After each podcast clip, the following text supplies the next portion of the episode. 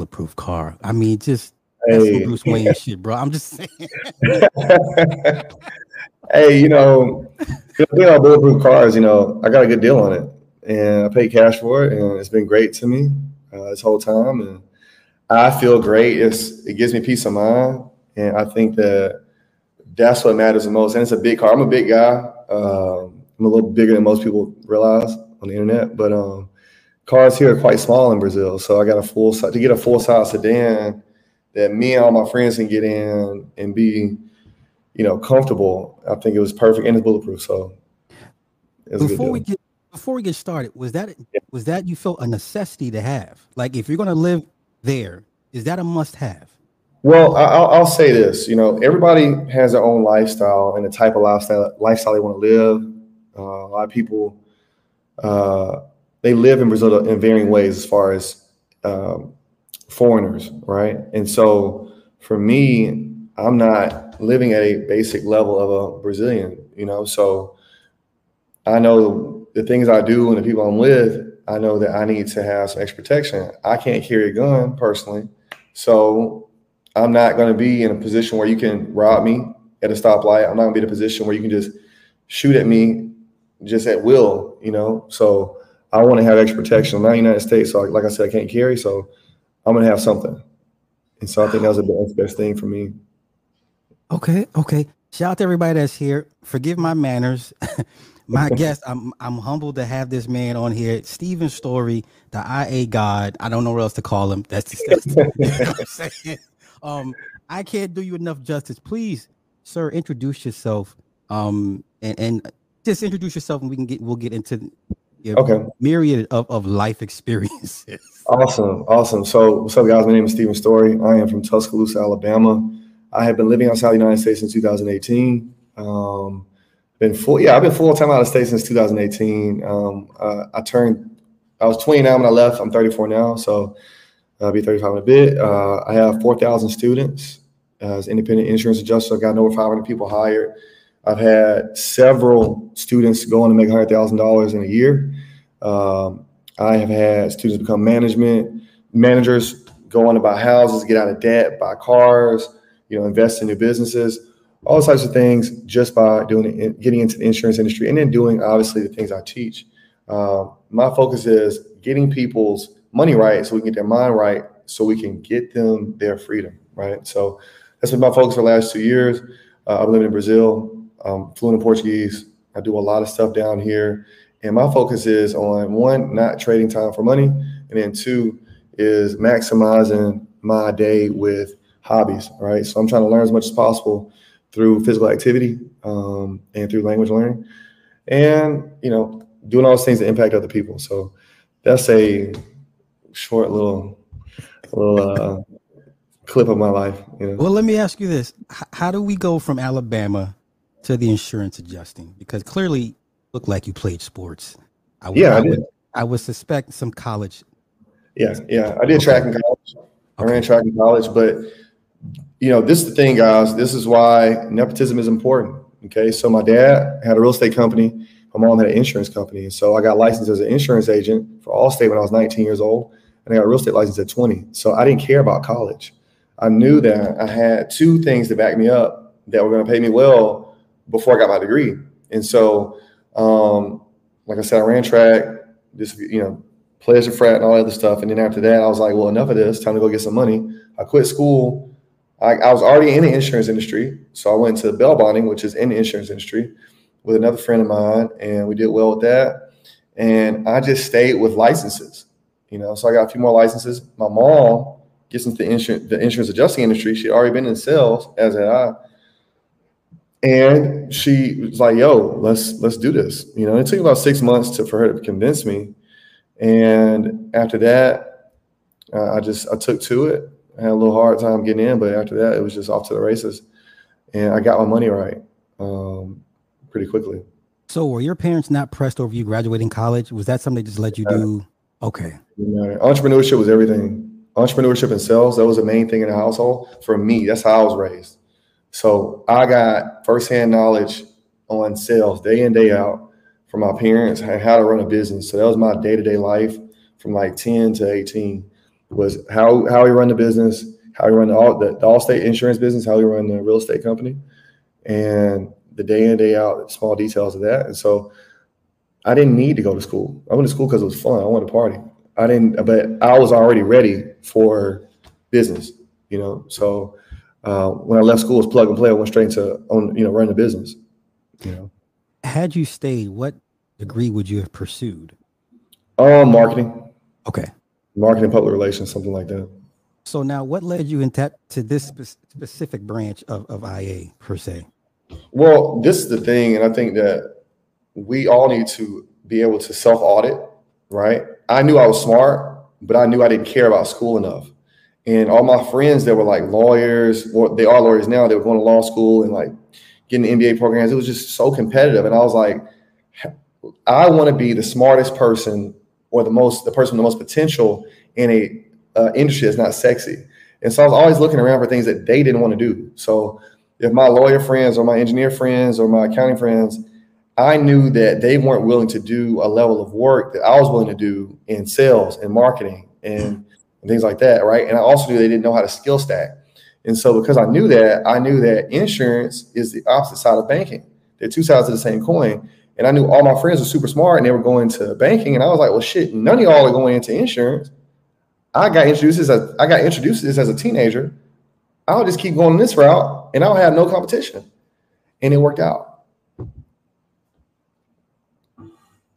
Where does the the uh, the mindset each one teach one to help your people? Where does that come from? Was that ingrained in you from your parents? Is that something you just over time so you know I need to do this to, to help my people as well? Where where does that come from? My dad had a real estate school. He started real estate school in the early '90s in West Alabama, in Tuscaloosa. So I grew up with my dad teaching, uh, teaching his profession, right? And so because I, I saw that it's just again like I already saw the example, right? So it's nothing for me to make an insurance school if I already see a real estate school. I already knew how he taught his classes and everything. I saw it, I saw it firsthand. So I'm watching him do this for a decade and a half. So when it's my turn, I know how to do it, right? So it was it was a lot of plug and play. This is this is what I'm telling y'all. Nepotism is important in the black community. All right. If our children, if our parents are doing it, we can we can do it easily right? But if we have to keep reinventing the wheel every time, we're gonna be fucked, you know. Uh, but how difficult is that for you trying to engage people that didn't grow up like you per se or didn't have the mindset kind of almost birthed you gotta, into you? You gotta meet them where they at, you know. Okay. You gotta meet people where they are, right? Um, like I said, I got thousands of students, so I had to deal with those several thousand plus all the other people who were interested, right? And so I just learned what they wanted, right? And so most people want a level of freedom. They want a higher income. They want to be able to take care of their families, right? Uh, and there's pressure for men or women or for moms and dads, whoever, to live up to certain roles, right? So the man wants to be a provider. The woman wants to be able to take care of children. Or the man wants to be able to take care of children or family. Or they want to buy a house, got debt, so on and so forth. And so I just, as a marketer, I focus on what it is you want. All right. You want the pain to stop and the pleasure to start. So I'm marketing in those ways, All right. And so that's all done over the last couple years, and it's got a lot of people pretty far from where they were. You know? So, is in your opinion, is I one of those fields of industry that could help level the playing field between us and everybody else? Well, this is what I'll say. I think that a lot of stuff has to do around mindset, right? If I can show you that, you know, $15 an hour is not enough, and who you can be at $30 an hour or $40 an hour or $500 a day or $750 a day, if I can give you a sneak peek at who you're going to be, right, through testimonials, through my own thing, by my own life, show my own life, if I can show you, hey, if somebody looks like you that did this, these people can they can start to aspire to these things without me having to make everything super plain, right? I've seen men call me up, hey, Steven, after they got a job, and I told them this what happened. They said, Hey man, my wife isn't treating me the same. She treat me with more respect. We're not arguing no more. I said, Well, what happened? I said, he said, We don't have to worry about bills no more. You know, like, do you know how much stress is in our community? You know how much stress is in our, our relationships and how we raise our children, how we love one another because we show on the rent this month. You know, it's not because we black, okay? It's because you don't have the money, all right? Because you're hungry or because the light's gonna get cut off or a car getting repo of course it's to stress you and stress the relationship. So we're using something like this, something that's not sexy, insurance adjusting, right? We're gonna get good at it, and then we can change our, our life based around the idea that we don't have to live in lack anymore, right? Okay, I like that. Um, damn, not just, not, I'm just getting, I just fogged up now. So I, I can tell my age now because I'm, I'm, I'm fogging up. But, um, how? Okay. Um, field time. Did, yep. How much time do you spend in the field before you say, okay, you know what, I've done my, I've done my time, or is there a certain uh, amount of time once you spend in the field versus behind the desk per se? I did both. I started in the desk, and then I switched to field, and I went back to the desk. So I've done. You don't have. You can do one or the other. You can do all of them. It's not really a prerequisite that you have to go field or you have to go desk, you have to go remote, you have to do auto, you have to do property. You can do anything you want to. So many niches in this business, you know. So it's it's just it's all a matter of what you want to do. You know, I'm a physical guy. I like being outside sometimes. So when it's warm outside, shit, I want to go field.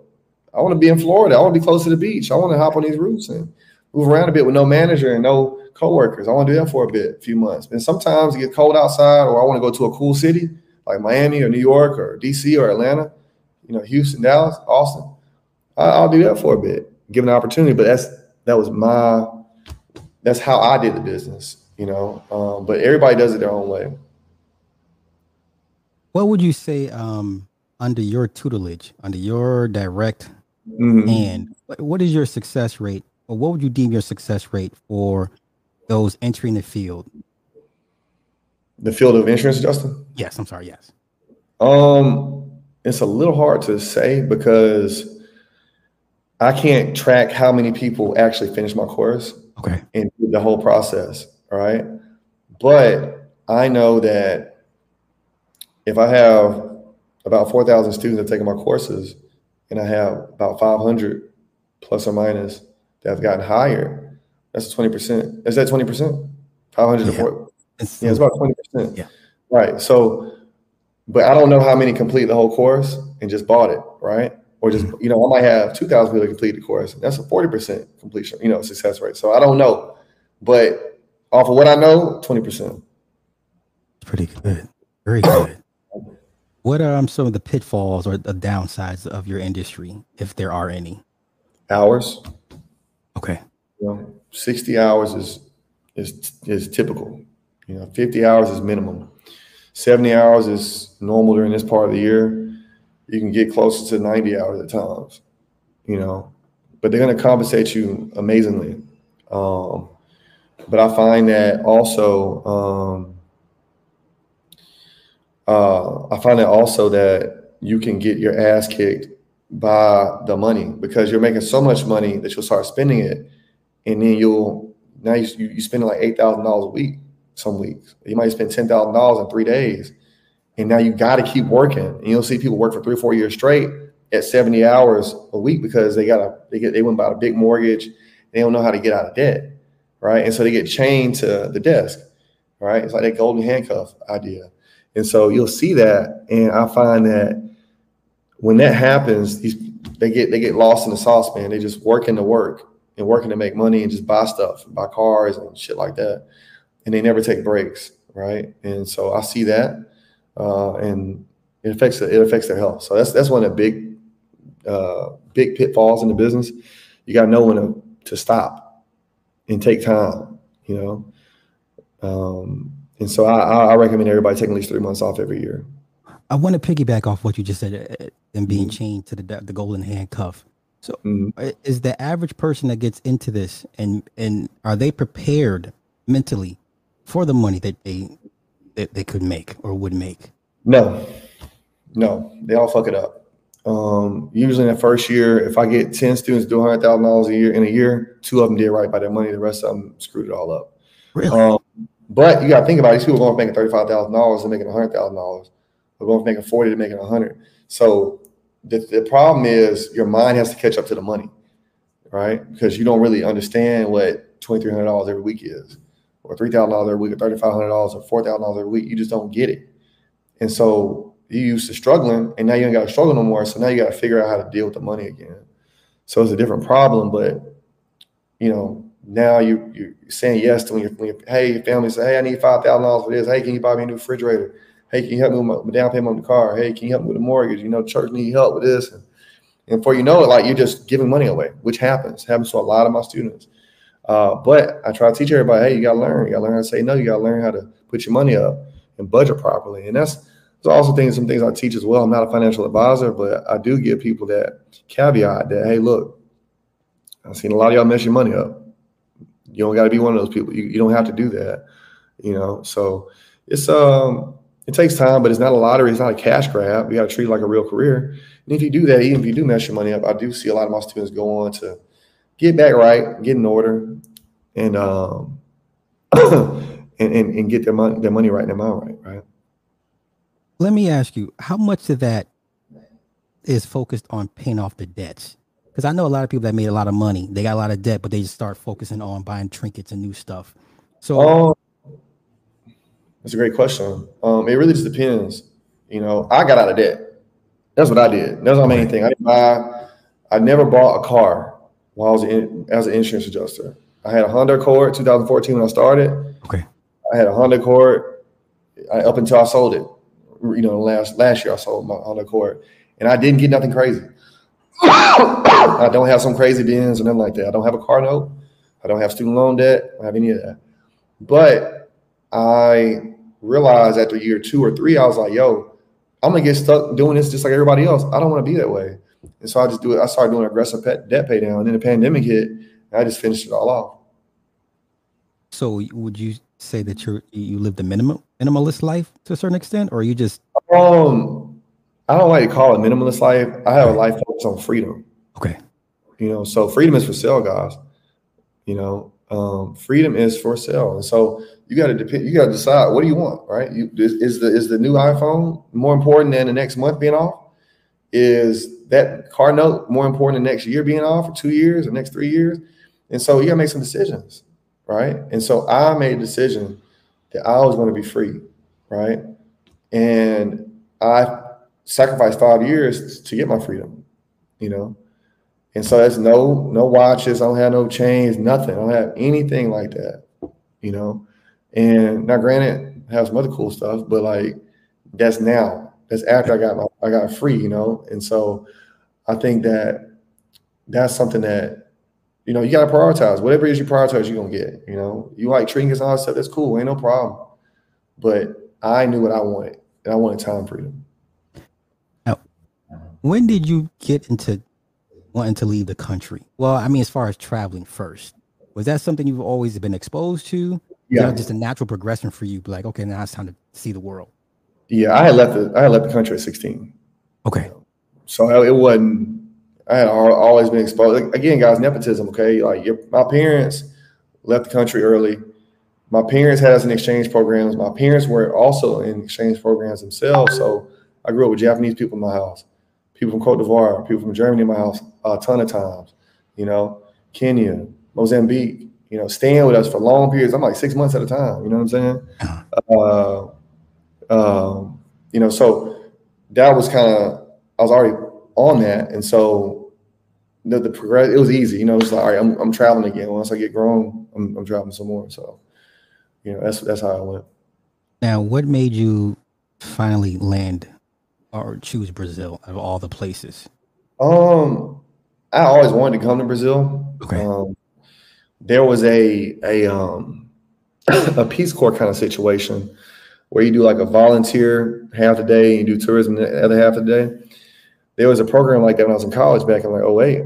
And at the time, if any of y'all know about Brazil, the, the real used to be really strong. It was like almost one to one at one point. So it was quite expensive for me to get down here. And it was going to be quite expensive for me to stay here considering I was still in college. It's like it's gonna be like four or five thousand dollars for a week. And I just at that time, you know how it is in school, guys. You just don't got that kind of money. You don't know how to get it. And so it was always just like in the back of my head, Salvador Bahia, Brazil. I didn't know nothing about. I wasn't looking it up on YouTube. I wasn't looking it up on forums for real. Like I was getting like a passing video here and there, but I was always like, I want to go, I want to go. And uh, uh, the opportunity came when I um, moved to Canada. So I was living in Canada first Okay. for an insurance job. And I was living out of the country. I got rid of my apartment. I got rid of everything. And it was so cold in Canada. I was like, Yo, this ain't gonna work. And once that contract ended, I came back to Alabama. I told my parents, I said, Yo, I'm going to Brazil for six weeks. But I knew I was moving, you know, because all my stuff is in storage already. So I was like, Well, I'm not coming back to Alabama and I'm not going, I don't have a home anymore. Uh, and so I came here to Salvador, bro, and that was it. You know, Uh, How how difficult was that transition for you? Um, I'll, I'll put it like this: you don't know how hard it is until after you, look back, right? It's actually quite difficult. Um, it was a lot of like that. I had already been out. I was already out of the country, so I already had a system in place for how, me living out of the country. But living out of the country and not speaking the language and not knowing anybody, that was hard. That was quite difficult. That took a long time. You know, I would say the better part of a year to to really get somewhat comfortable. I think it took two years for me to get comfortable and three years for me to be competent. So, in in, in retrospect, did you do it the right way, or there's something you should you, you thought you you could have if you had to do it again, you would tweak this, you would tweak that. Um, I would say that the main pitfall I came into was I had a savings Okay. and I didn't have an income. So I was good for nine months with no income. I'm kicking it. Like, I'm, I'm balling for nine months. You know what I'm saying? Mhm. But I had no money for three years. But I was balling. I wasn't just playing. I was like really out here like spending money. Um, now, if I had done it, I would have done it differently. I would have came with income. Okay. And I think that's where a lot of Americans mess up at. Um, they don't come with income; they come with savings, and then they get they go broke, and then they try to struggle to make it, and then they got to go back home. So that's my Uh, only difference. I would have a stream income.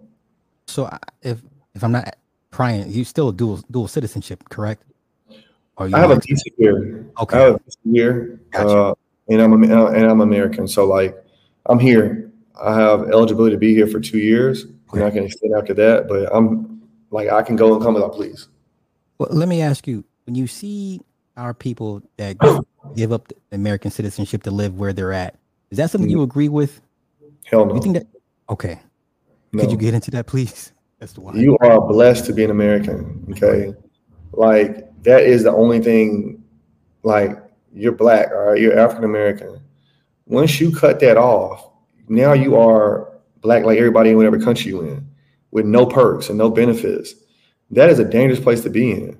All right. Because as an American citizen, that's, that's what you are. When you was born in America, you was born black, whatever your gender was, and an American, all at the same time you have benefits. You have the American justice system, the American tax system, the American military behind you. If something were to happen, the American embassy, and the American banking system, which is the most important thing out of all these things. All right. And so when you quit being American, you know, you give up your passport, whatever that is, and you allow yourself to be taxed whatever rate at whatever rate you're going to be taxed at in these countries, you you put yourself at a at a big disadvantage, I think. You know, but again, I'm in business. So I want to be in, in the American business system. But for y'all who got, you know, whatever you got going on, you got your own benefits. You know, I can debate that in the comments. But for me, me myself personally, uh, I'm American from now on forever. You know what I'm saying?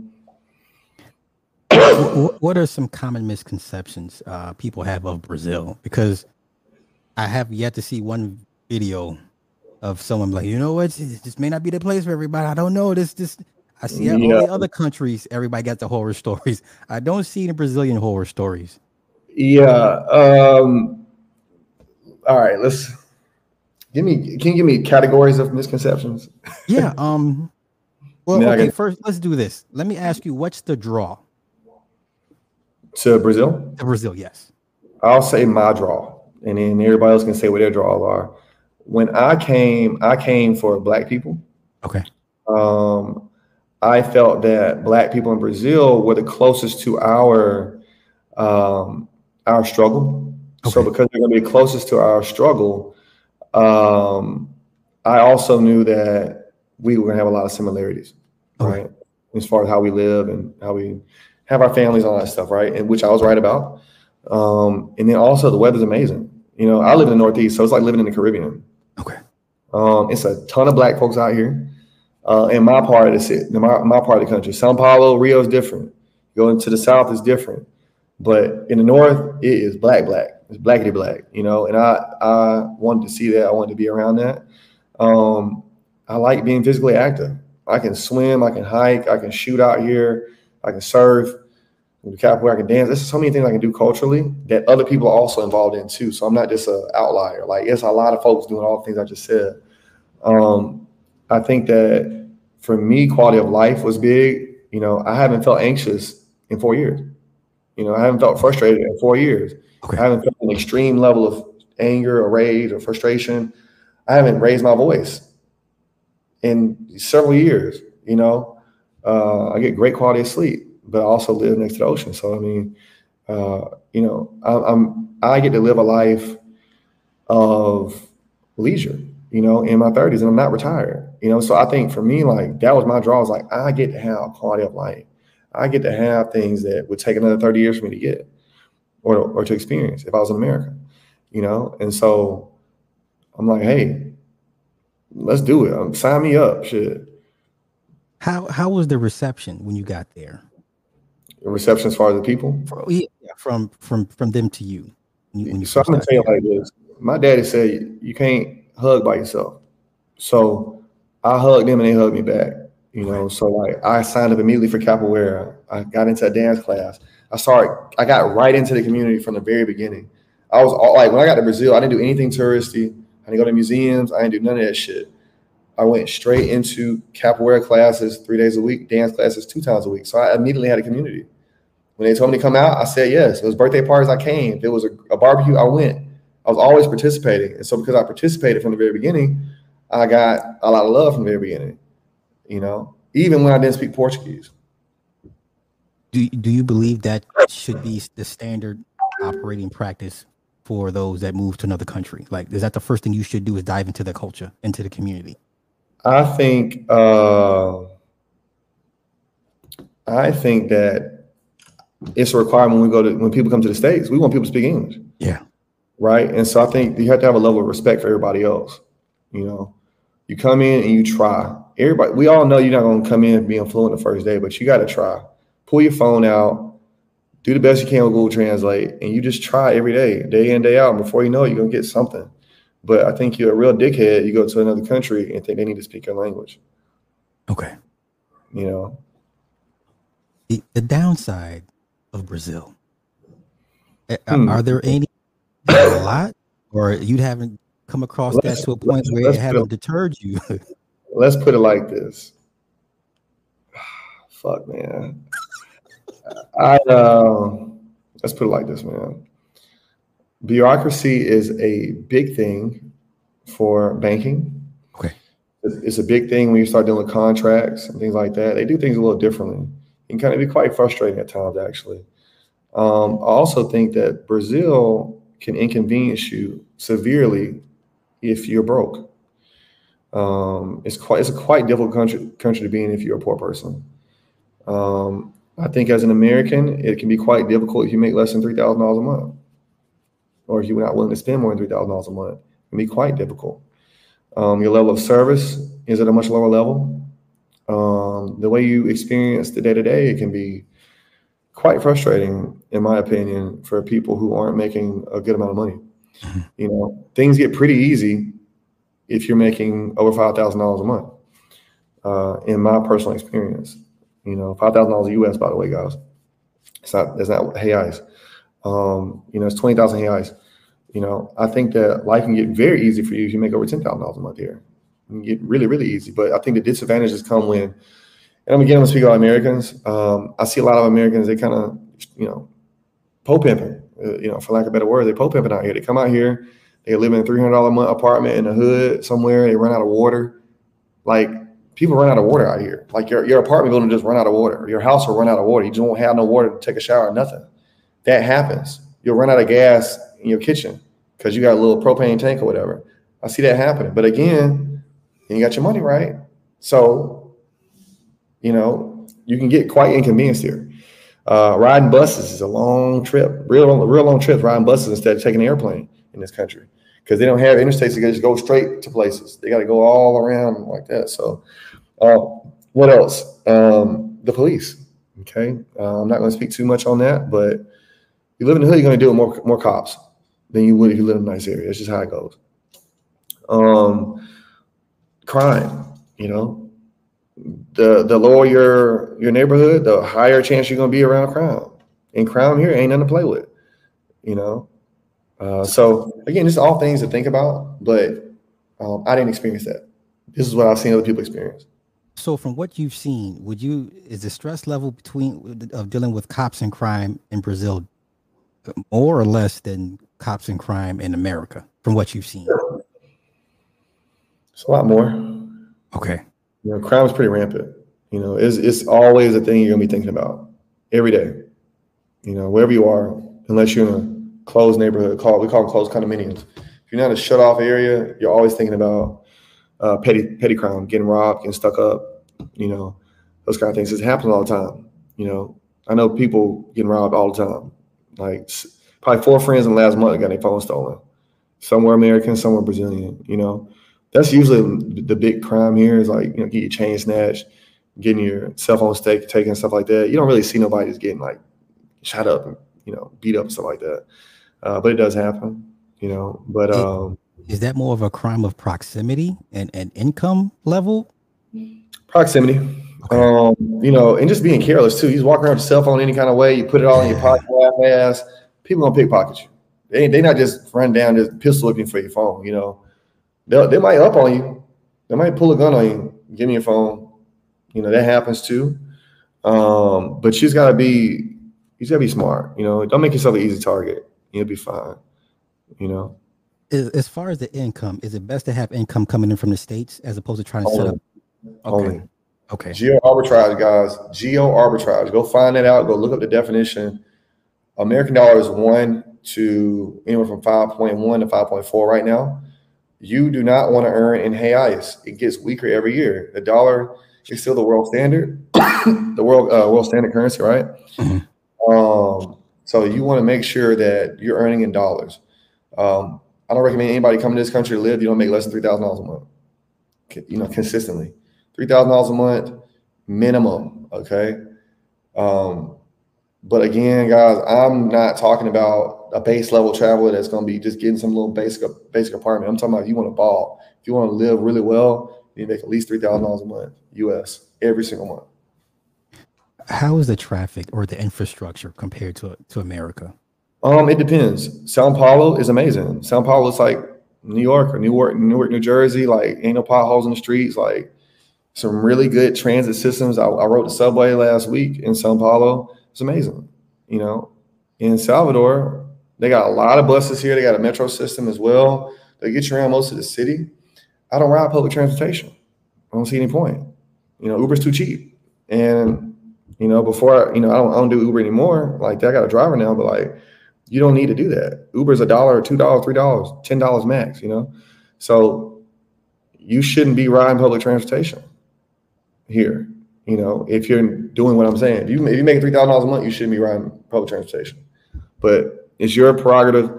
I don't ride public transportation because buses get robbed. They'll come in there uh, with a gun and rob everybody on the bus. They do that. They hold everybody hostage. They do that too. So you never know when you're gonna get on that bus and it's gonna be some wild shit happening because it go all over the place, right? how, how important is it to establish a relationship with the, the uh, American embassy there? I haven't done that yet. Okay.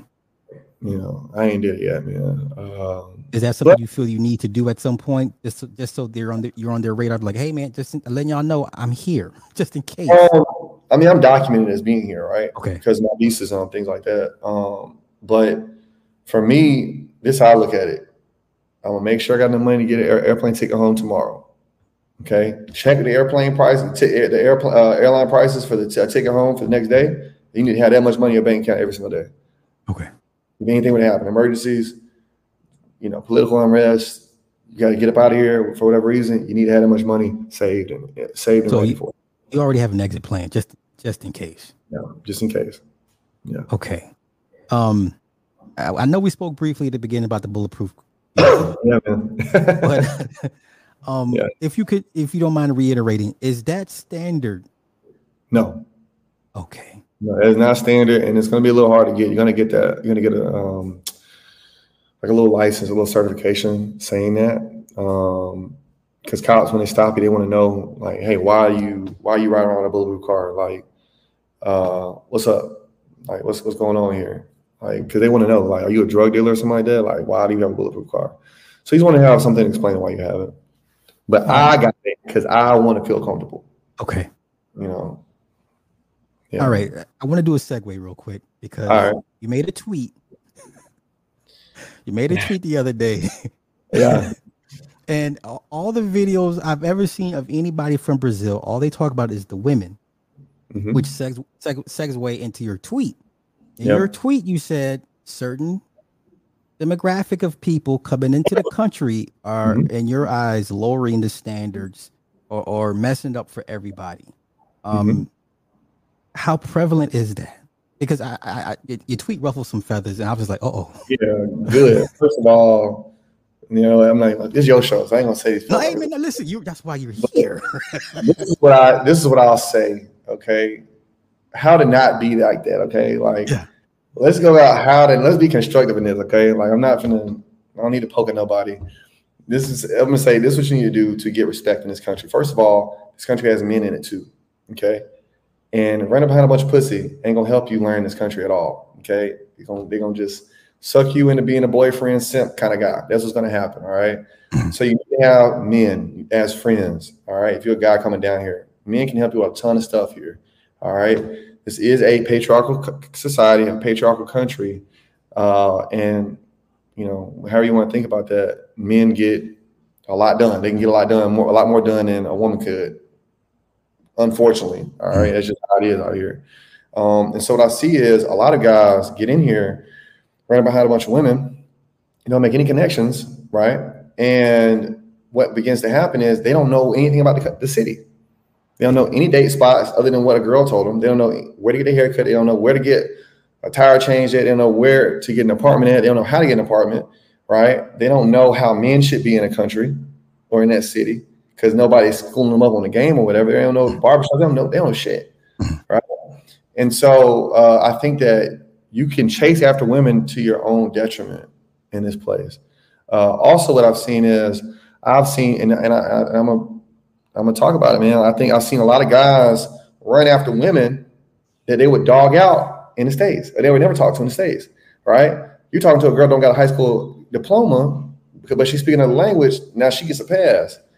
You know, you're talking to a woman that's got that's a single mom that live in a place that ain't got uh, running water all the time but she get a pass because she here and she in a bikini. Mm. But you never talk to a woman like that in the States. And so I find that a lot of men lower their standards uh, significantly, significantly when they get here. You're an American, you want you want to get a date a woman that's got a college degree or a master's degree, maybe both, you know, and you want to have her to make X amount of dollars, blah, blah, blah, blah, for you to date her. But then you get down here, you know, she making $150 a month and it's all good, myself included right? But I was here trying to get my Portuguese up. And the Portuguese got better, I was able to speak to professional women, right? But I find that with a lot of tourist guys, like I got friends that's like doctors and stuff, and they'll be dating like some regular waitress chick. They would never date at home, right? And so nothing wrong with that. I'm just I'm just reminding everybody, like, hey, this country has professional women too. They have um, you know, they have women here that are educated, we're really well educated, got businesses, got everything, you know. So something to think about. Um, but I will say that you don't get brownie points for not speaking the language. First off, you don't get brownie points for treating mistreating people here. Mm-hmm. Um, you don't get brownie points for being flashy. I had a friend once. Uh, we went to a barbecue in an area. Um, it's my dog. He made a mistake. He didn't know he was doing it, but he had like a thousand reais and cash on him. Okay, a thousand reais the, the the minimum wage here for a month is like twelve hundred reais. So imagine somebody pulling out somebody's monthly income yeah. out of your pocket, right? And so what wound up happening was we were just dolling up for some beer. Everybody gave 10 reais, whatever. So he pulls a thousand reais out in the middle of the hood, and everybody like turn they just turn their nose up and like the men, not the women, the men did this. Not like they were envious, like, damn, why, why would he do me like that? Why he's on, you know what I'm saying? Because okay. it, was, it, was, seen as disrespectful to show that kind of money. Just, just it's in your, it's just in your pocket. You know, That's Uh, interesting. I, can see. Okay, I can see how that could be a problem. Well, let me ask you, Yeah. um, because you mentioned it's a patriarchy, but it, it Mhm. seems like that most men that visit there have no real working concept of what patriarchy looks and how it operates, what it looks like. Is that Yeah, a fair assessment? they don't. Um, I would say for men to come down here, you got to ramp up whatever masculinity you think you have. You need to ramp that shit up a few a few notches, because out here is real danger, right? That whole like walking on the side of the street while the one walking inside, that's some little bullshit chivalry thing we do in the states.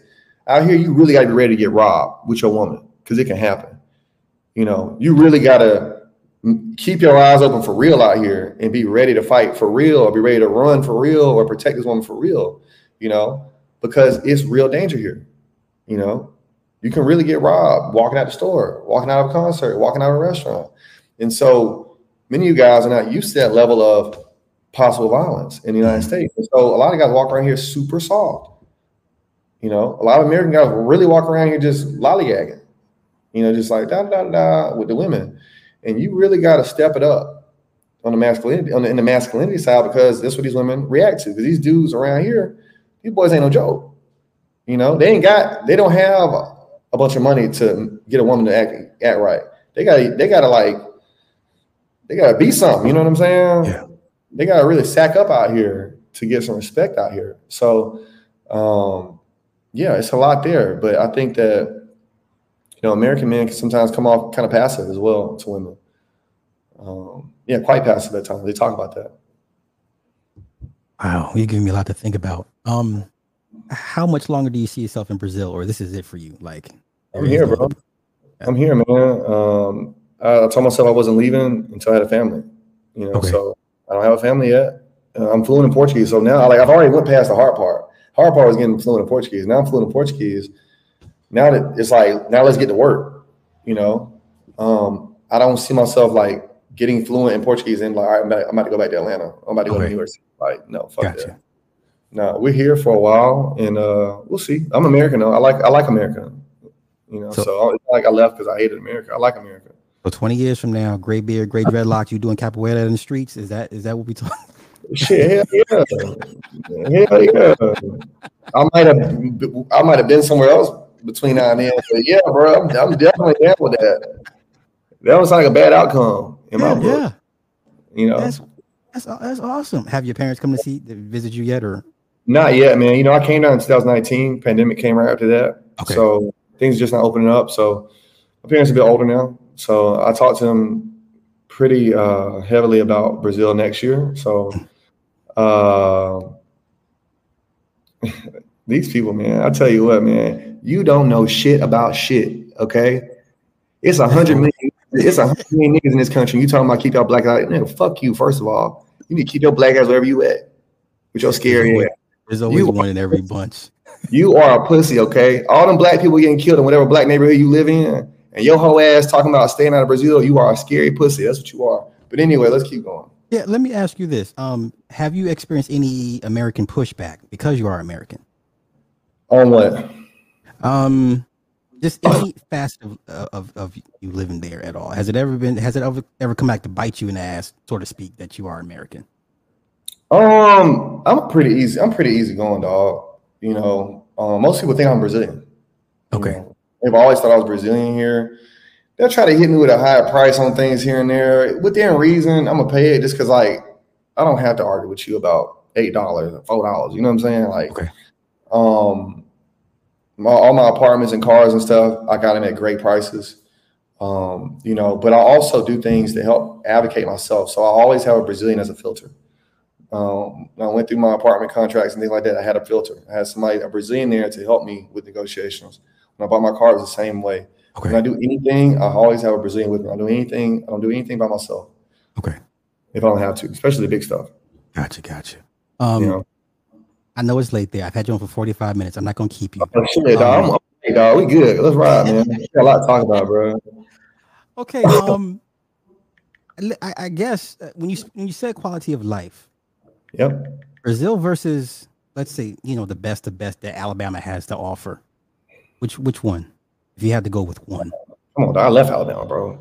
Like I love Alabama. I'm, I'm from there. I'm glad to be from Alabama. I love it, man. But like, you know, I'm looking at the uh, what the Atlantic Ocean right now. Okay. I'm looking at the Atlantic Ocean right there, and I can look at the Atlantic Ocean right there. Okay. You know, like, bro, all my windows open right now. I got a suntan. Like I got a sunburn. Matter of fact, it's December, bro. Like, come on, man. Like so the, the area, and you you already scoped that area out. Like you already had a destination in mind when you said, okay, this is the city, this is the area that yeah. I want to be in. Okay. Yeah. Yeah. I lived in a few places. I lived in a few neighborhoods just to see what what was what, which one I liked the most. I mm-hmm. lived in like neighborhoods in the last four years, and I picked the neighborhood I live in now. I've been living here about two years now, going on three years. So, how much prep time do you think was was involved totally for you? Oh, we can have. Wow. Okay. Yeah. Yeah, bro. I was already free. You gotta think about it. I was already free by the time I had went to Brazil. I was already done with all the American stuff. Okay. I already left. So for me, uh, I already knew how to pick Airbnbs and everything. I kind of knew if I picked a, a certain price level, hmm. price point, I was going to get a certain type of neighborhood. So um, that was always in the back of my mind, and pick a good neighborhood. And then I had a so the other thing I did, I had a Brazilian virtual assistant, and so again, I never did anything alone. I always had help. So I had a Brazilian that I was that did everything virtually for me. So she would call my landlords. She would schedule my capoeira classes. She scheduled all my dance classes for me. Okay. She helped move around the city those first few weeks until I got connected. All right. You spoke earlier about the, the bureaucracy of the uh, of the country or the city, rather. Is that yeah. something you would get involved in in the politics to kind of see it? Nope, nope, nope, nope. Hell no. Why not? Nah, bro. I'm American, bro. At the end of the day, my allegiance is still to American American politics. Like bureaucracy here is so woven into the society, right? The culture of what Brazil is that I'm not about to be no I'm not trying to fight that, bro. Like I'm no, I'm I'm in America, bro. Like I don't want to deal with any of that if I don't have to. So that wouldn't help. It wouldn't. It wouldn't benefit you in, in any other ways. What you're saying, basically. No, no, not really. Um, you know, you, you kind of grit and bear it when you okay. need to, okay. but uh, nah, I'm good. I'm good, bro. Like, you battle, man. You know what I'm saying? I can go to the beach or I can deal with this bureaucracy shit. I'm going to the beach. Okay. You know? Okay. That's how I see it. Gotcha. Gotcha. Mm-hmm. Um, what other places did you did you are, are, on your travel list at this point? I'm not traveling right now, bro. I don't want to travel. I've been traveling five years straight, bro. Okay. I traveled a long time, dog. Like I lived in 15 cities in the United States. I've lived in three countries now. Like, no, I think traveling is overrated. By the way, um, it's generally a waste of time. I'll put it like that. Could Could you speak to that, please? Yeah. So the thing is, like, you know, for the people who are like, oh, you know, I really want to travel the world and all that. Well, that sounds cool, but you won't have a barber. You won't have a, a waiter at your favorite restaurant. You're not going to have that little thing you like to get at the grocery store. That's only at that, them two or three grocery stores. You're not to have that gas station you go to at night. You're to miss all your friends' weddings, funerals, birthdays, baby showers, bar mitzvahs, all that shit. Right? If you're to do this travel shit like for real, for real, like I did it, um, nobody's ever to know you anywhere. You're always to be a new guy or a new girl wherever you go. And nobody's to give a fuck about you because you're the new guy or the new girl. Right? So you can spend a lot of time alone. And wherever you go that doesn't speak the language, you're not to talk and you're not to be able to hear. So you're to be deaf and mute. And you're not going to be able to read. So you can be illiterate. So you do that for several years and it's going to change your your your your self your self image, right? It can really break your confidence with you know traveling in the way that I travel. Um, and so you know you want to go to Cancun every once in a while. That's cool. You want to go to France, you know, for New Year's, some shit like that. Go to Rio for you know a quick little vacation. That's cool. But like, I think you know in general, I could have skipped ninety percent of the places I went. Really? Yeah. Wow. And I liked it. I enjoyed it. Okay. But I, it's so many things I missed. I missed so much in my, in my personal life. You know, and let's not talk about relationships. Okay. Are you, know? are you okay with the trade off that for what you missed? Oh no, I'm fine. I'm fine, man. But I, you know, I gave my my twenties to that. You know, my twenties and my thirties to that. My early thirties. I'm still in my early thirties, but the beginning of my thirties was was travel, and I understood that it was a fool's journey. Um, I think that you know, you can still be a well-educated person if you travel once every couple years. Mm-hmm. You know, um, You don't need to do this at, at nauseum. Okay.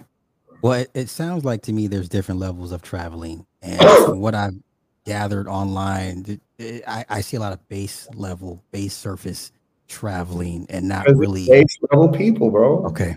That's the problem, right? Like I think that uh just because you travel doesn't mean you're curious, right? And just because you go there doesn't mean you're interested in those people or you're interesting to those people, right? Okay. And so I think that's an inside job of one getting curious, getting interesting, and getting interested in other people. If you can do that, traveling is going to be fulfilling. Mhm. But um, I also think that um, if you have nothing to talk about to the people you, you're traveling, uh, you, the place, places you're going, they're not going to be interested in you. They're not going to talk to you. If you're not an outgoing person, if you're not a person that wants to interact with people and fully, you know, develop relationships, it's to be a bunch of pictures. You can just buy a postcard, man. You know, Okay. Okay. Wow. it'd be way cheaper. See, now this is the aspect that nobody dare speak of, you know, and I appreciate your candor for that. So I, now I'm like, wow, okay. So now I see what it is for those guys. It's showy, it looks good, sounds oh, Yeah. good. Yeah. That's so cool. Yeah. Yeah. So, but see, there's the other thing too, right? I don't post on Instagram. Yeah. I don't live my life for Instagram. I don't live my life for Twitter. I talk to y'all. I talk. I, I talk about Brazil in a peripheral way, right? But I do that because I'm not living for y'all, and I'm meaning by y'all I mean the internet, right? Mm-hmm. Viewers and things like that. I'm doing things I'm I'm genuinely interested in day to day, right? Without having to take pictures or write about it or post about it, right? And because of that, I think that I get much more genuine relationships than the person that runs through is like, I'm gonna take a picture I'm gonna take a picture, I'm gonna take a picture here, I'm gonna do a video here, video here, and I'm, I'm gone. And you didn't talk to nobody. Only people you know is your Uber driver that picked you up from the airport. Mm. You know? And so it's like, what kind of life is that? What was why why'd you spend all that money to do that? Okay.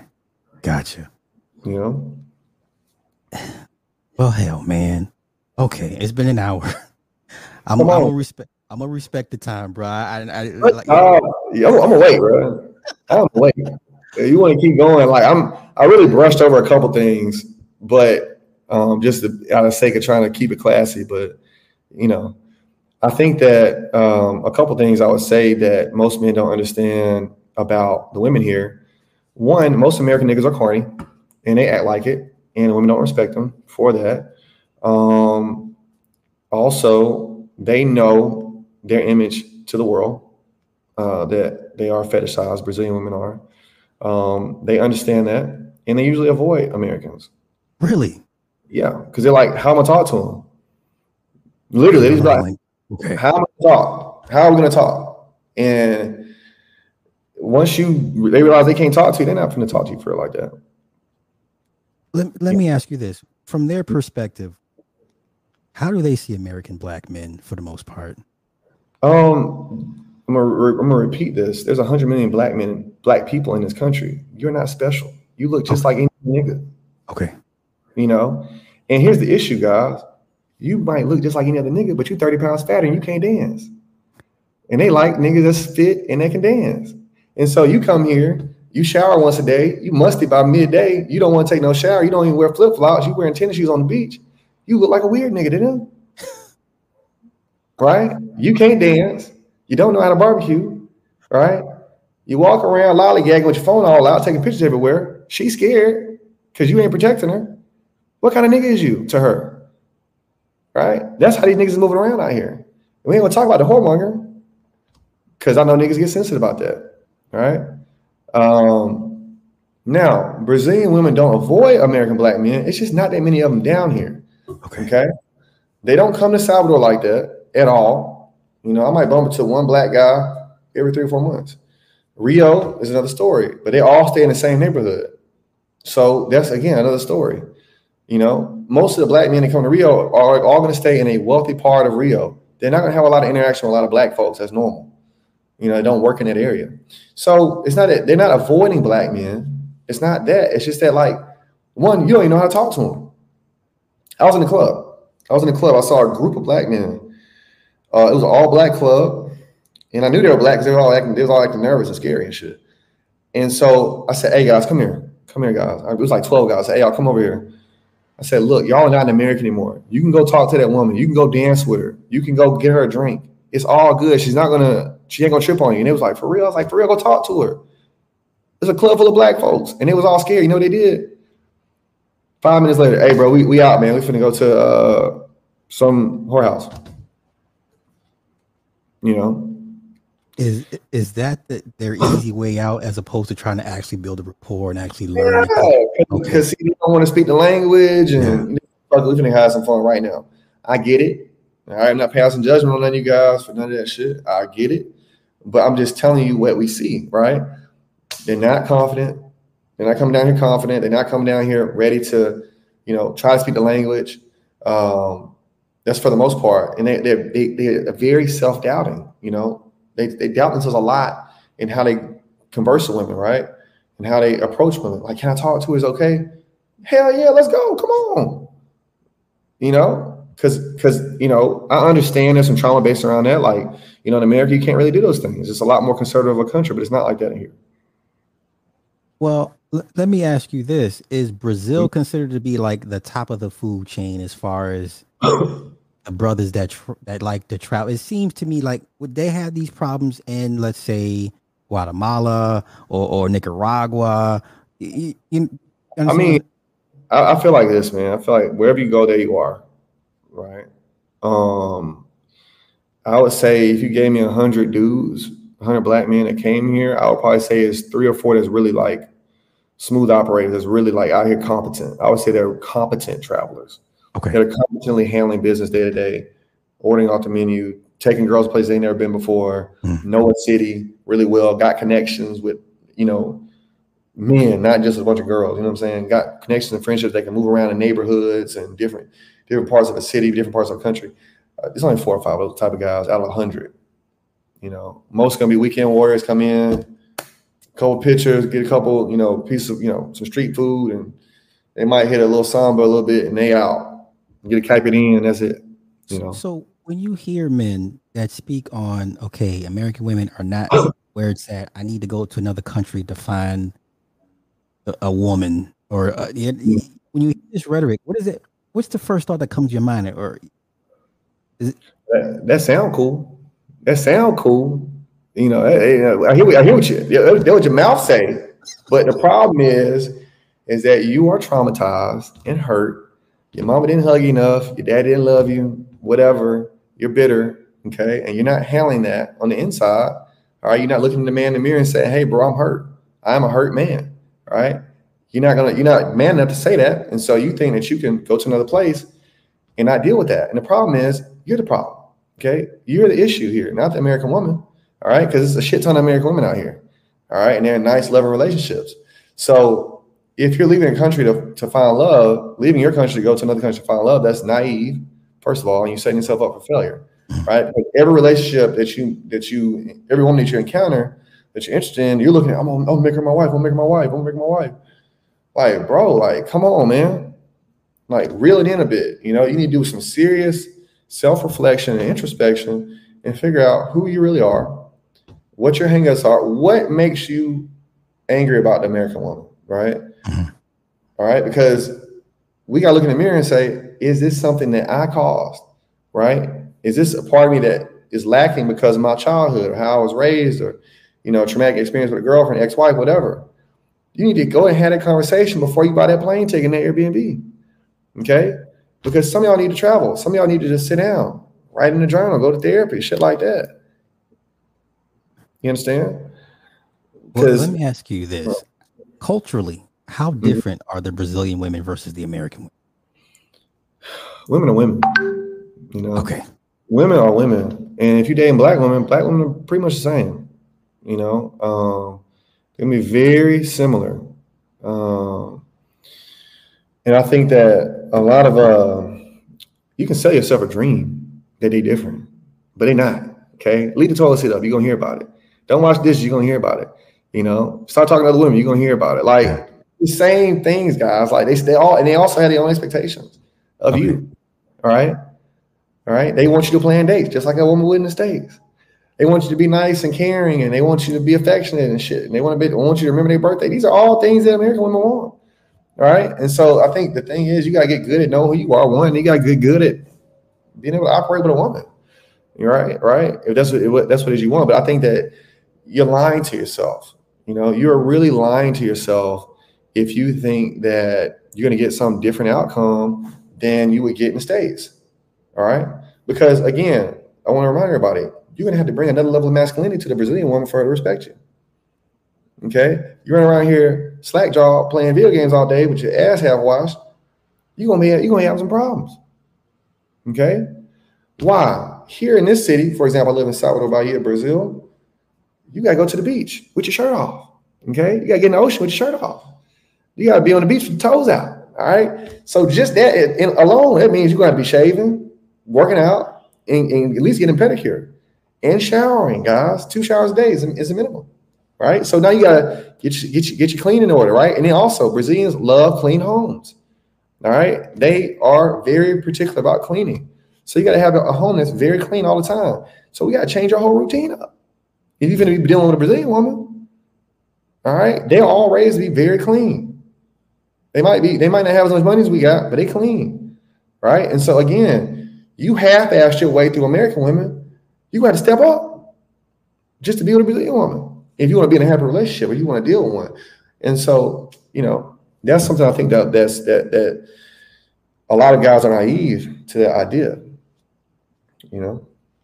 Um, how how's the healthcare down there? Amazing, and it's cheap. Okay, is it? Yeah. Is it like? Is it similar to Canada to a certain extent, or? I lived in Canada, bro. It's better. Really? Yeah, it's much better, dog. Bro, I got I get all my dental work done down here. My boy got twenty thousand dollars worth of dental work done for three thousand dollars US. Okay. Yeah, you talking about women getting breast implants that cost fifteen thousand dollars in the states, three thousand dollars US, and they look great. Wow. okay. I think some of the best dentists in the world, some of the best dentists in the world are here. You know, um, my dentist, my dentist office is amazing. He has big screen TVs and all the ceilings. He has beer in there. He has a coffee machine. He got like four receptionists. It's fucking awesome. So, is you know? there like a Kaiser Permanente version that you pay into, like a COBRA, or is it? I have a uh, health plan. Okay. Um, I have a health plan. It's like $140 a month, and I can go to all the. They call them um, hospital particular, so it's basically like a private hospital. Okay. Um, that's where I go, but you also have public hospitals, and they take care of it. Like medicine is super cheap, super duper cheap, guys. Like they got all this generic medicine. You go to the pharmacy, you spend like even in real, if you went dollar to real, like there's medicine here that's 50 reais. 50 reais is $10 or like $9.40, some shit like that. They have medicine here that's 50 reais, that's in the States, that's $200. All right, that would be a thousand reais. Even if you went currency to currency at equal value, they're still cheaper. That's like you can get all this medicine that's just amazing. You know what I mean? Like, and it's just easy to get. And I got my eyes checked, I got my teeth taken care of several times. Um, you know, it's just I can't speak highly enough about the Brazilian health system. It's amazing. So it's easy. It's easy to say that their healthcare system is actually about healthcare. Oh yeah, they making sure you're okay. You know, you can go and get checkups, guys. Like poor people getting checkups all the time. They doing health consultations. Like all my friends here go to the doctor. Like, you know, like why don't you go to the doctor? See, I'm like, do you know how much it costs to go to the doctor? We're not even in a routine of going to the doctor. Mm-hmm. It's it's expensive. Yeah. You know, young folks or old folks you know, it, it, can be quite inexpensive. So, you know, my parents when they need when they need to get their dental work done, they need to do some uh they need to get teeth implant and stuff like that. They come in here. I'll pay for that. Okay. Okay. Um, the banking. Shitty. Um, uh, okay. Shitty. Do not get an a Brazilian bank account if you don't have to. But if you have to, you're gonna have to. You'll probably be a person that's gonna be like me or my friends. Uh, you're gonna be a uh, um, um, you're gonna be a visa holder, right? And so you need to be a uh, resident. Uh, it's a registered national foreign or some shit. It's in, I know the words in, in Portuguese, but anyway, it allows you to open up a bank account, but it, it, can be a level of bureaucracy here that you just never seen in the United States. You know, so so the bureaucracy from top to bottom in every aspect of, of it's wow. shit. Dog. It's it's it's like tear jerking, bro. Like it sucks. like it really, really, really sucks. Um, how has it personally affected you, if if any, at all? I mean, like things like they would take, like for example, getting something notarized in the states. You go to UPS, getting notarized, you in and out five minutes. Yeah. Here it's gonna take an hour. You know, lines, lots of lines, banks, lines at the bank, bro. It's like, what the fuck is this about? Man, you'd be at a bank all day long doing something. Where in the States, we go to the bank, we nobody's in the bank more than 30 minutes. All right. Here you can be the bank, you can waste a whole day at the bank. You know. So yeah, banking sucks. But there are some, there's some, they have a credit system that you can get into that's pretty interesting. We can talk about that another time. Yeah, yeah. You can get Brazilian credit cards and all that stuff, but you gotta get your visa first. Okay. I'm gonna say I'm gonna leave this here. Okay. I'm gonna leave this here. I definitely want to bring you back, bro, because Or you gave me a lot to process. And I'm just like, God damn, how come no one ever ever I mean, you're legit the first person that's ever break I mean breaking Brazil down like and because I've seen other Brazilian and all they talk about is the women. I'm just like, it's got to be more to that than this. Like I Bruh, they only talk about women because they're there for three weeks, dog. Like, bro, like this is my problem, man. This is my problem with these guys, man. They are taking the Cliff Notes version of these countries. You know, Yeah. You go to two neighborhoods in one major city, and you talking about Brazil. No, motherfucker, talk about them neighborhoods. You know, it'd be like you go to Atlanta and you go to Buckhead, you go to Sandy Springs. Atlanta's like this. No, you went to Buckhead and Sandy Springs. Buckhead and Sandy Springs is like that. Yeah. You know? And that's one thing that I think that for the, the you know for the viewer, they don't know that. They think, well, shit, Brazil's like that, right? Yeah. And so it's just there's a lot of misconceptions. I really need to post more content, guys, but I'll be living, man. I have a really cool life. You don't have and I- time. I get it. I, I get it. and I really don't want to show y'all my life because I'm like I don't want to bump into you, you know, because I see a lot, I see a lot of lames here, you know. It's a lot of cool guys here. I, I see a lot of lames, so I'm like, I don't want to bring none of these people here, so I just don't talk about it. I don't post videos. I don't do any of that. But but uh, you know, I, I think I might be. I'm playing both sides of the fence, guys, just because I know y'all get so much positive about this country, and y'all and these YouTubers give y'all so much uh, about how cool everything is for them. But I see where they be posting that. They be posting these little weak ass hotel rooms. You know, I don't know if y'all noticed, but it's an echo in my house because it's big as fuck. You know what I'm saying? Like that's, but they ain't showing you no shit like that, right? And I think that these YouTubers need to get real, and we need to understand that. Hey, look, man, you here for a week and a half, two weeks. That's cool, dog. But you ain't really like that because if you was like that, I'd be bumping into you Yeah. at these, and I don't bump to none of these motherfuckers. So, you know, that's that. Um, but yeah, man, I'm, I'm really opinionated. By the way, guys, I just don't be on YouTube like that. Um, also, I meant what I said about that guy being a pussy. Uh, if we scroll back, I meant it. I hate that that mindset of being scared. Black people can be anywhere in this world. Okay, we have struggled and fought too long to be in these places for us to now be scared. You scared of a white person for real? That's that's that's that's what you scared of some white folks. You say you scared somebody calling out your name. That's that's that's how that's how weak you are. That's I just want to tell everybody to understand that mindset, right? Of that keep your black ass out of that. Like, come on, man. Black people was climbing Mount Everest like 50 years ago, 60 years ago, 70 years ago. People, black folks going to Antarctica and all this stuff, guys. Know your black history. Why are we scared now to do things that we're, we're able to do? You are qualified to get a passport, okay? You are qualified to travel. You're qualified to go to these nice restaurants. We have a place there, guys. All right. That's what I am trying to show you all. Okay. That's my main focus. I want to show you all what is possible when you have freedom. I am free. Freedom is for sale. Okay. We got to go earn it. We got to go buy it. Okay. And once we buy it, we got to enjoy it. All right. I sleep with my windows open and I hear the ocean every day. I wake up in the morning, I see the ocean, the blue sky. I see all these little islands right here. And I go to these islands on the weekdays. I go on Tuesdays, Wednesdays. Hey, bro, you want to go to the island? Yeah, hell yeah, let's go. Let's get a boat. And we go. You know, I want that for y'all, but we cannot. We got to push back on on lack mindset, fear based mindsets about what we what we can and can't do. Right? Because I see the same thing here with these black folks in Brazil. All right. I had a friend, guys. I'm gonna let I'm gonna let Sly wrap this up. I had a friend. He didn't go to the movies until he was 15 years old because he thought it was just for rich folks. And he got, he got there and he realized he could pay, he could afford to go to the movies. But he was a black guy. He thought the, the movies was just for rich folk, rich white folk. That's the same mindset y'all got when y'all say this stupid shit y'all be on. Okay. That's crazy. Um, If anyone wants to get into the uh, insurance adjuster, how, where can they find you? Shout, shout yourself out. Twitter, guys. Twitter, Twitter, Twitter, Twitter. Steven Story at Steven Story. Okay.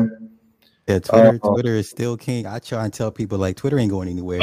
No, no, it's too much. The analytics are too good, and you can get information out too fast. Yeah, you know. Yeah. Um, yeah, guys. What you're seeing on my on my on this name right here, just put an at in front of it. Take the space out, guys. That's my name on Twitter. Um, Sly, appreciate you having me on. Oh, thank you, thank uh, you. I definitely want to bring you back, man. Because uh, oh, yeah. and we we went over a bunch of stuff, and like I said, I'm I'm actually even more opinionated. It is. I just I'm giving y'all the little B-rated version, PG-rated version, right? But um, I will say I saw a few a few um, comments there. Leo was on there. He's talking about Rio in February. I really don't like Rio that much. Be real with you, February is big here in Salvador with Iemanjá, and we're getting ready for Carnival here. So I'm gonna be in Salvador, bro. So you welcome to come up here, kick with me. But I'm not a fan of Rio. Um, I don't like the Americans I see there, so I don't like bumping into Americans in Rio. Uh, so I don't like going there. Become too touristy? Is that the problem? Well, no, it's not. That Become, it's not as touristy. It's just that I don't like the people I meet there. So okay. I don't want to meet them. You know. So if I stay out of Rio, I won't meet them. You know. Um, yeah. So it's just that's the thing, guys. Like when y'all living out the country, like you gotta think about it. Whoever you would hang out with stateside, that's who you would hang out with when you get out the country. Okay. And so I mean, a lot of guys I would not hang out with. Okay. You know, like, if you don't speak Portuguese, we're not hanging out. Okay. It's not happening. I'm not babysitting nobody. If you can't order out the menu, if you can't talk to a woman, if you can't ask for a bathroom, if you can't talk to the cops or ask for help, all right, we're not hanging out. Don't even hit me up. You know, all my friends are fluent in Portuguese because we all did the work. Every single one of them speak a level of Portuguese or they're fluent as fluent or more fluent than me. I'm not playing that shit you know, because I know I'm dealing with a serious person if they're fluent in Portuguese. If you over here fucking around Duolingo, guys, hit me up in two years. You know, I don't want to put, I'm not you around the city. I'm not a tour guide. I'm a businessman. I'm not wasting my time talking about shit. You're not gonna pay me to consult you about nothing. And that's only because I hear this all the time. All right. So I just got I get a little, rant, guys. But I gotta make all that shit clear. Y'all, y'all cool though. I appreciate you. Don't hit me up about that shit because I'm not helping you. All right. So that's it. My man Steven Story. Bro, I gotta bring you back. Um, yeah. when you're done conquering the rest of Brazil, it's let me, you know, you're always on, welcome here. come on, come on, come on. Yeah, oh, man. All right, brother, go ahead and get you some rest, man. I know it's late over there. It's on, man. I appreciate it, man. I'm about to uh my phone about to die. Cool. I'm gonna show you my kitchen. I'm gonna show you my kitchen. I'm gonna show you my whole house. I'm gonna show you my kitchen out. Check my kitchen out, man. Okay. I get my, I get my. uh I be cooking a lot, man. I love, I love to cook here. So I, I had dinner parties over here like two times a week, man. I cook. I bring all the Americans over here. We have like 12 people over here. We have like Americans, Brazilians, and we just be talking and, and cooking and eating, man, drinking, we having a ball. Guys, I appreciate everybody. Appreciate everybody that was coming. I missed all y'all's comments. I was talking to Sly. I appreciate y'all. And if you was hating, just remember, I have an ocean view in every room in my house, and you don't. Okay, so that's what I wake up to, and you wake up to whatever, whatever bullshit you got going on. If you hate, all right. So anyway, guys, so I appreciate appreciate you, man. Yes, sir. You got it, bro. You have a good one. All right, man. You too. My man. That's, that's hey. I wasn't ready. I wasn't ready, but he brought it. He brought it. Uh, cooling. Bro, thank you for the uh five on a super chat. Um, I gotta end. I'm gonna end this. I'm gonna come back. We're gonna talk about um uh, Kelsey's uh testimony on the stand, and um yeah. So give me about 15, 20 minutes, and uh yeah, I'll be back. Cool, and thank you, bro. Hope everybody got some out of it. Um, I, I, I fucks with Steven. Like I fucks with him. So that's he's my Twitter guy. So um hopefully everybody got some out of it. Um yeah, we'll do this again. But give me about 20 minutes. I'll be right back. All right, y'all have a good one. Peace.